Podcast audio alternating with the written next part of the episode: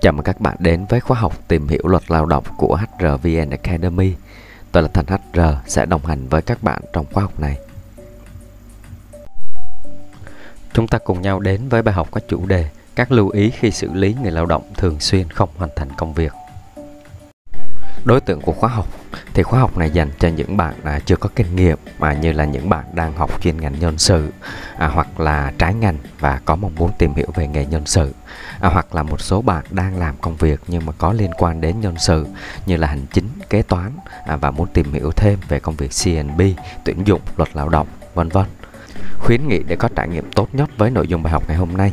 Thì đầu tiên bạn vui lòng chuẩn bị dùm mình một sổ tay cộng viết để ghi chép lại những nội dung quan trọng. À, hoặc là bạn cũng có thể sử dụng phần mềm note trên điện thoại. À, khuyến nghị thứ hai là bạn có thể chỉnh tốc độ video lên 1.25 à, nếu muốn tiết kiệm thời gian với bài học. Mình cùng nhau điểm qua các nội dung chính của bài học. Đầu tiên là mình sẽ tìm hiểu thế nào là không hoàn thành công việc. Thứ hai là tìm hiểu các căn cứ pháp lý hướng dẫn về việc xử lý người lao động không hoàn thành công việc. Và tiếp theo là người lao động không hoàn thành công việc á, thì có thể bị sa thải hay không. Và cuối cùng là tổng kết bài học. Mục tiêu của bài học ngày hôm nay thì trong thực tế đi làm thì có không ít trường hợp và người lao động không hoàn thành công việc. À, có thể do yếu tố chủ quan là người lao động à, lười biếng hoặc là không có trách nhiệm. À, hoặc là yếu tố khách quan là do người lao động chưa được hướng dẫn đầy đủ các quy trình vân vân.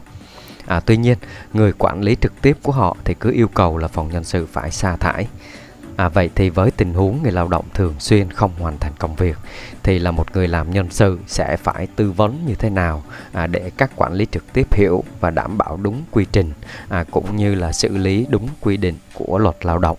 À, mình sẽ cùng nhau làm rõ trong bài học ngày hôm nay các bạn nhé. Mình đi vào phần đầu tiên, thế nào là không hoàn thành công việc? Thì trước đây theo quy định tại điều 12 Nghị định số 44 à, có hướng dẫn người lao động thường xuyên không hoàn thành công việc theo hợp đồng lao động là không hoàn thành định mức lao động hoặc là nhiệm vụ được giao à, do yếu tố chủ quan và bị lập biên bản hoặc là nhắc nhở bằng văn bản ít nhất là hai lần trong một tháng à, mà sau đó vẫn không khắc phục. À, tuy nhiên hiện nay thì quy định trên đã hết hiệu lực và thay thế bằng khoản 1 điều 36 của Bộ luật Lao động 2019. À, người lao động thường xuyên không hoàn thành công việc à, theo hợp đồng lao động được xác định theo à, tiêu chí đánh giá mức độ hoàn thành công việc trong quy chế của người sử dụng lao động. À, quy chế đánh giá mức độ hoàn thành công việc do người sử dụng lao động ban hành à, nhưng phải tham khảo ý kiến của tổ chức đại diện người lao động tại cơ sở đối với nơi có tổ chức đại diện người lao động tại cơ sở À, như vậy thì có thể thấy là với quy định hiện hành thì công ty phải có quy chế đánh giá mức độ hoàn thành công việc của người lao động. Thì trong đó bao gồm à, phải bao gồm định nghĩa thường xuyên không hoàn thành công việc là bao nhiêu lần. À, đồng thời à, quy chế này cũng phải tham khảo ý kiến tổ chức đại diện người lao động tại cơ sở. À, vậy thì định nghĩa không hoàn thành công việc sẽ không giống nhau ở các công ty. Mình đi vào phần tiếp theo, căn cứ pháp lý hướng dẫn về việc xử lý người lao động không hoàn thành công việc.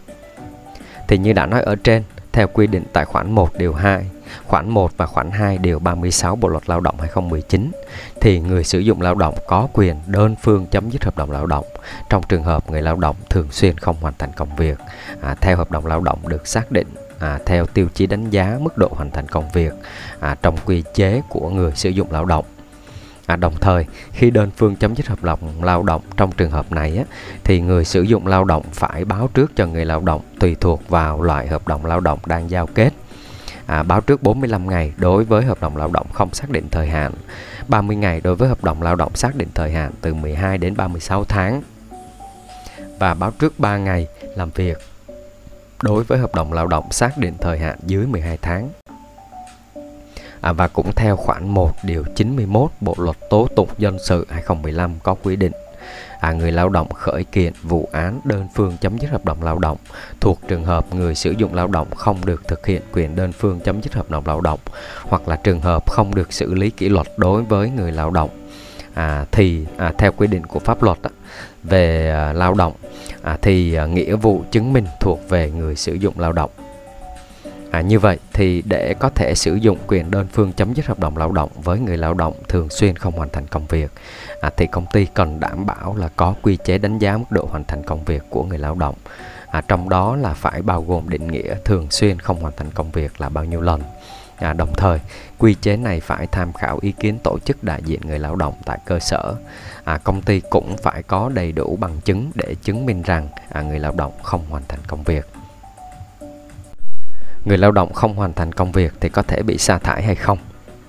À, như đã nói ở phần à, căn cứ pháp lý hướng dẫn về việc à, người lao động không hoàn thành công việc thì công ty có thể sử dụng quyền đơn phương chấm dứt hợp đồng lao động.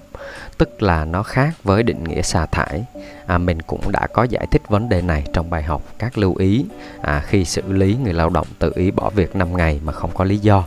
Thì nếu mà bạn chưa nắm có thể xem lại trên trang blog hoặc là kênh youtube của HRVN Academy theo hướng dẫn và à, theo hướng dẫn về áp dụng à, hình thức à, xử lý kỷ luật sa thải tại điều 125 Bộ luật Lao động 2019 à, thì không bao gồm trường hợp người lao động thường xuyên không hoàn thành công việc.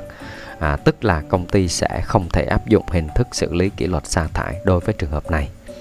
À, tuy nhiên, công ty có thể đưa ra à, công ty có thể đưa các quy định về việc không hoàn thành công việc được giao là hành vi vi phạm của người lao động vào nội quy lao động của công ty. À, thì có thể áp dụng các hình thức kỷ luật tương ứng như là khiển trách kéo dài thời hạn nâng lương không quá 6 tháng hoặc là cách chức. À, và nếu mà người lao động bị xử lý kỷ luật kéo dài thời hạn nâng lương hoặc là cách chức mà tái phạm trong thời gian chưa xóa kỷ luật thì lúc này công ty có thể áp dụng hình thức xử lý kỷ luật sa thải.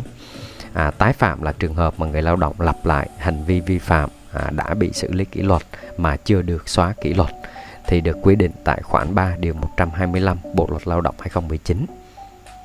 À, và đồng thời phải à, luôn à, khi xử lý kỷ luật á, thì à, các bạn lưu ý là phải luôn tuân thủ ba nguyên tắc vàng à, đó là đầu tiên đó là đúng trình tự đầy đủ thủ tục à, đảm bảo trong thời hiệu. À, đảm bảo phải còn thời hiệu xử lý kỷ luật lao động.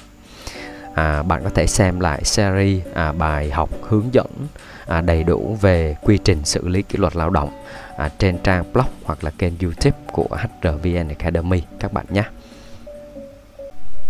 thì trên đây là một số nội dung chính mà mình đã cùng nhau trao đổi à, về chủ đề các lưu ý khi xử lý người lao động thường xuyên không hoàn thành công việc.